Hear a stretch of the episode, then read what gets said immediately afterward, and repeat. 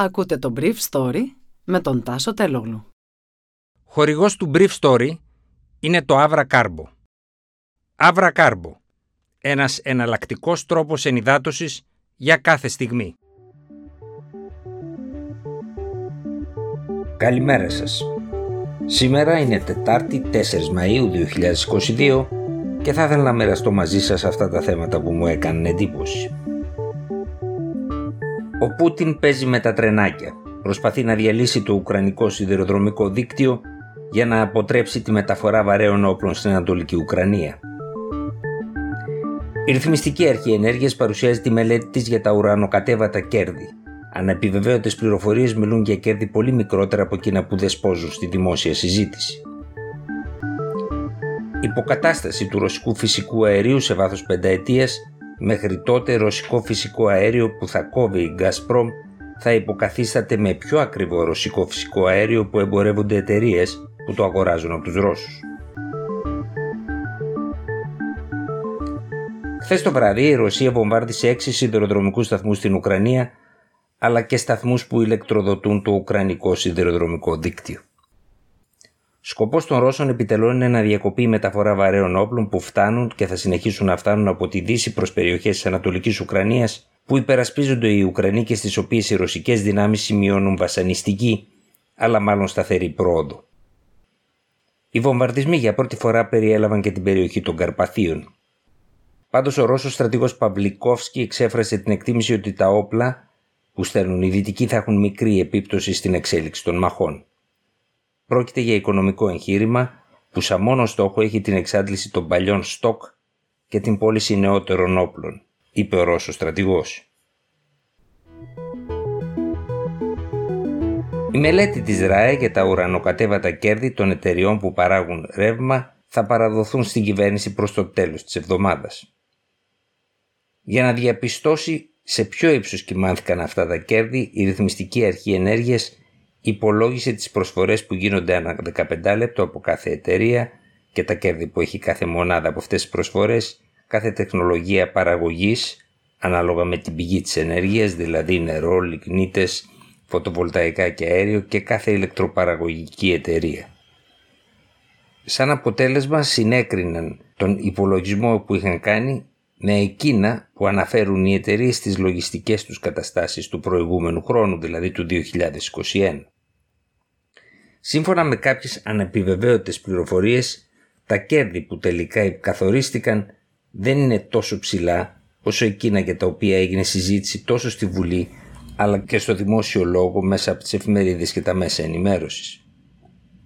Τα κέρδη αυτά αφορούν τους παραγωγούς εκτός από εκείνους που χρησιμοποιούν αποκλειστικά φυσικό αέριο και περιλαμβάνονται και ανανεώσιμες πηγές ενέργειας που δεν έχουν κλειδωμένες ταρίφες αλλά συμμετέχουν ελεύθερα στην αγορά του χρηματιστηρίου ενέργειας. Είναι συνήθως πάρκα για τα οποία έχουν λήξει 20 ετή συμβάσεις είτε της ΔΕΗ είτε του ΔΕΔΙΕ σε σταθερές τιμές απορρόφησης του ρεύματος από το δίκτυο και έτσι συμμετέχουν πλέον κανονικά στην αγορά. Ο χρονικός ορίζοντας που εξετάζεται στη μελέτη είναι ως το τέλος του 2021 και σε αυτόν δεν περιλαμβάνονται τα αποτελέσματα των πρώτων μηνών του 2022 όπου μόνο το Μάρτιο από την αγορά εξισορρόψης οι εταιρείες έβγαλαν 70 εκατομμύρια ευρώ. Χθες, ο Πρωθυπουργός καθόρισε σε σύσκεψη τις τελευταίες λεπτομέρειες του σχεδίου που θα ανακοινώσει για την εθνική παρέμβαση στην αγορά ηλεκτρισμού πριν από τα μέσα του μήνα. Φαίνεται ότι εξετάζεται η γενίκευση της επιδότησης και για καταναλώσει πάνω από 300 κιλοβάτ, καθώς και κάποιο πλαφόν στην τιμή φυσικού αερίου.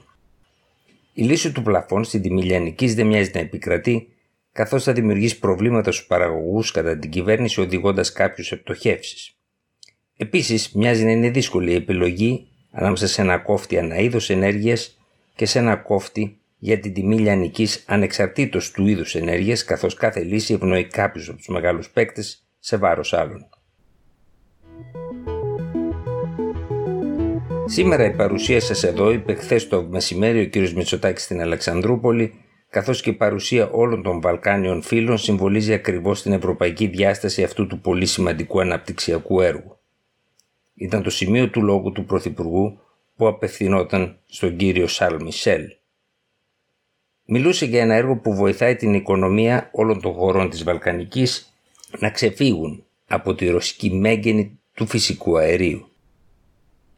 Παρόντες ήταν ο Πρωθυπουργός της Βουλγαρίας Κύριλ Πετκόφ, ο Πρόεδρος της Σερβίας Αλεξάνδρ Βούτσιτς και ο Πρωθυπουργός της Βόρειας Μακεδονίας Ντίμηταρ Κοβατσέφσκι. Οι πρόσφατοι εκβιασμοί της Μόσχας, είπε ο κ. Μητσοτάκη, σε σχέση με το φυσικό αέριο καθιστούν αυτή τη συνεργασία όχι απλά αναγκαία, αλλά θα έλεγα και κατεπίγουσα. Η Ελλάδα πρωτοστατεί σε αυτές. Έχει ήδη φροντίσει για τη δική της εθνική ενεργειακή επάρκεια και βέβαια είναι πρόθυμη να συνδράμει και γειτονικά κράτη όπως η Βουλγαρία. Το έργο αυτό έρχεται να προσθεθεί σε μια σειρά από επενδύσεις που καθιστούν την Ελλάδα σημαντικό ενεργειακό κόμπο.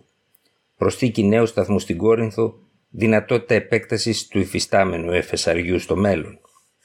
Όλα αυτά σημαίνουν ότι μέσα στους επόμενους 20 μήνες η Ελλάδα θα μπορεί να υποδεχθεί σημαντικές, πολύ αυξημένες ποσότητες φυσικού αερίου. Ο αγωγός τεχνικά μπορεί να κάνει αυτό που λέει ο κ. Μητσοτάκης, αρκεί να βρεθεί και το αέριο σε μια τιμή ανταγωνιστική με εκείνη που προσφέρουν οι Ρώσοι σήμερα. Μέχρι σήμερα η δυνατότητα μεταφοράς εκτός από τον IGB στη Ροδόπη προς τη Βουλγαρία υπάρχει και από το 2014 και στο Σιδηρόκαστρο. Αλλά το αέριο που διοχετεύεται από εκεί στη Βουλγαρία είναι σχετικά λίγο. Το άλλο πρόβλημα είναι ότι χωρίς αέριο οι λίγες βιομηχανίες της Βουλγαρίας και της Βόρειας Μακεδονίας θα αναγκαστούν να σταματήσουν σε ένα-δύο μήνες εκτός και αν σωθούν από αμερικάνικες, ουγγρικές, βουλγαρικές ή ελληνικές εταιρείες που πολλούν το ρωσικό αέριο ως μεσάζοντες σε τιμές 20% ακριβότερες στους Βούλγαρους. Ήταν το Brief Story για σήμερα Τετάρτη 4 Μαΐου 2022.